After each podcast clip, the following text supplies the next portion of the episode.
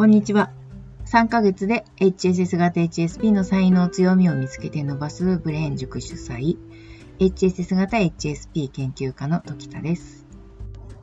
今日は自信をつけるということについてお話ししたいと思います。えー、自分に自信をつけたいというふうにして何かこう弱点を克服するために何かを学ぶという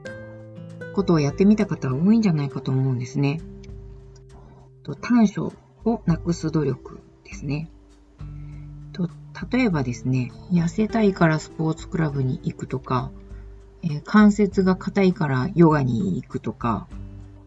字が下手だから皇室を学んでみるとか、資格が欲しいから通信教育で学んでみるとか、予備校行ってみるとか、学歴にコンプレックスがあるから、再度学歴をつけようと思って大学に挑戦してみるとか大学行ってみるとかそういうような努力って結構されてるんじゃないかと思うんですね。とコミュニケーションが苦手っていう方向けにコミュニケーションの講座とか話し方の講座とかも世の中にはたくさんありますよね。私はですね、ファッションがとても苦手だったので、あの、その苦手意識を克服するために化粧を習いに行ったりとか、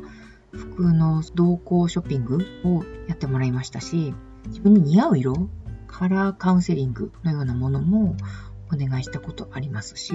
まあ、それらは全て自分一人ではどうにもならなかったことを学ぶために行った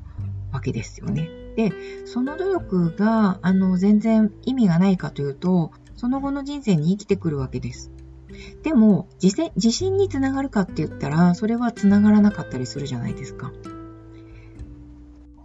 そこがですね、HSP のちょっと難しいところとかいうか複雑なところなのかなというふうに思うんです。自信をつけようと思って弱点克服しようと思って何かを学んでも、そのことが自分への信頼っていうことにはつながらない短所を克服しても自分を信頼するとか自己肯定するということにつながらないっていうこと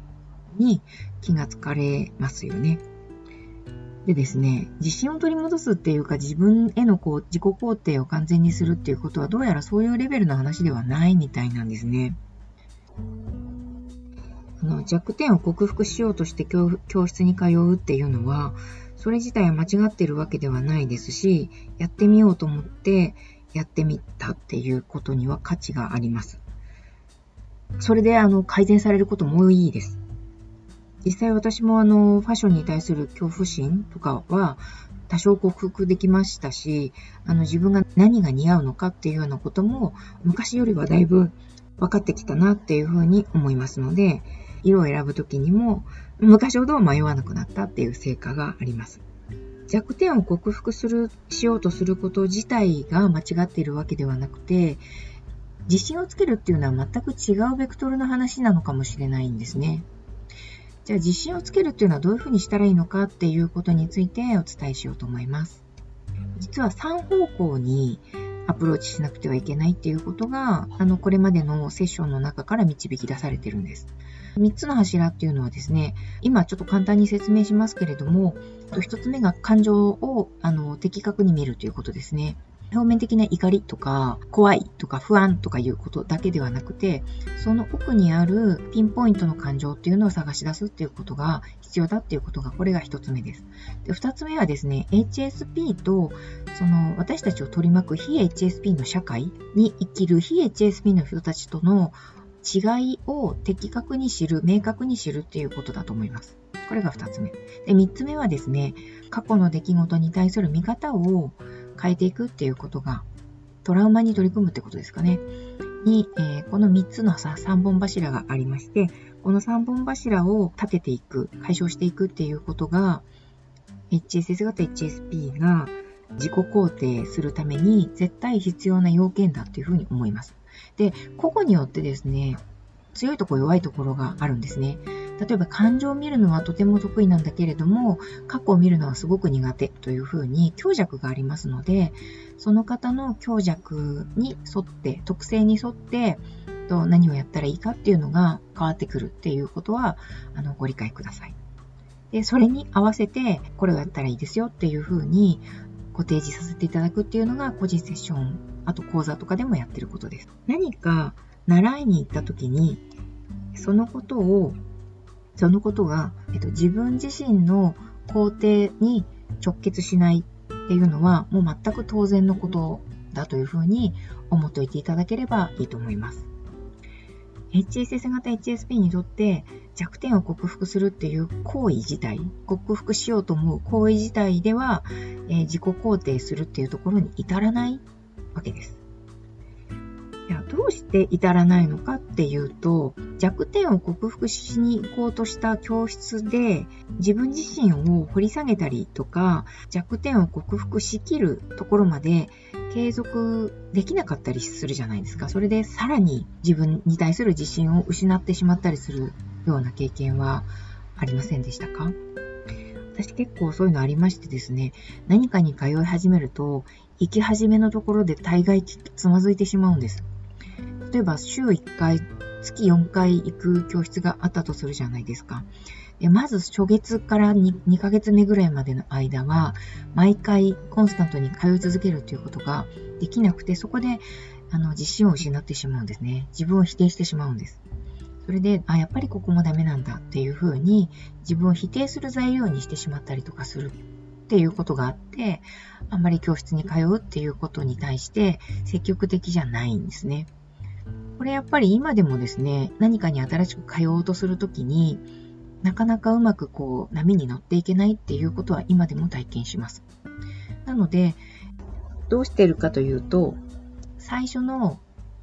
7、8回のうち、絶対全部出なきゃいけないっていうふうには自分の中で決めずにですね、ゆるゆると参加するっていうことに許可を出します。そうするとですね、まあ最初、あの、1回行って、ちょっとなんか傷ついたような出来事があったりとか、気になるようなことがあったりとかしたとしても、その次の週休んでいいわけです。自分の中で許可が下りてるので。で、次の週も休んで、えっ、ー、と、その次の週行けるかって言ったら、これもまた行けないようなこともあったりしませんか？でそれも、まあ、休んでいいと。で、その代わりっていうふうに自分の中で代替案を出すのではなくて、もう、あの、自分が何かに傷ついたなとか、何かが気になってるなとか、誰々さんにこう思われてるんじゃないかなとかっていうような気になっていることを洗い出してフラットに戻すっていうようなことを気持ちを砕きます。そうすると、フラットに戻ることができます。そう、そういうふうにすることを心がけるようにしていますね。かろうじて続けられるっていうようなことも多いです。ので、あの、絶対に行かなきゃいけないとか、すぐにやり、すぐに軌道に乗せなきゃいけないとか、思わないっていう方向性に持っていった方が、あの、HSS 型 HSP の方たちの何か習い事をするときっていうのはやり、やりやすいんじゃないかなというふうに思います。もちろんもったいないですよ、月謝とか。もったいないんですが、そこを含んでも通えるかどうかっていうことを入会とかするときに、えっ、ー、と、決めるんです。例えば、月謝が1万円だったとしますよね。月に1回か2回しか行けないかもしれないと、1回割りで5000円か1万円かになってしまうわけです。もう本来であれば2500円で済むところを払っても、これをやる意味があるだろうかというふうに、自分が最初すぐに乗っていけないっていうことを前提に、金額設定も考えるといいんじゃないかなというふうに思います。と同時にですね、片一方で自分自身を取り扱うっていうことをあの、継続的に癖づけていただくっていうことを考えていただくと、後々は必ずスペースに乗っていけるようになっていきますので、自分がどういうふうに傷つくのか、傷ついた時にどういうふうに解消していくのか、対処していくのかっていうことに、習得していただくといいと思います。習得の仕方はですね、個人セッションを足がかりにして講座などでお伝えしていますので、あの、もし機会があって絶対習得したいなというふうに思われた時は、個人セッションに目を向けていただければというふうに思います。では今日はこの辺りで。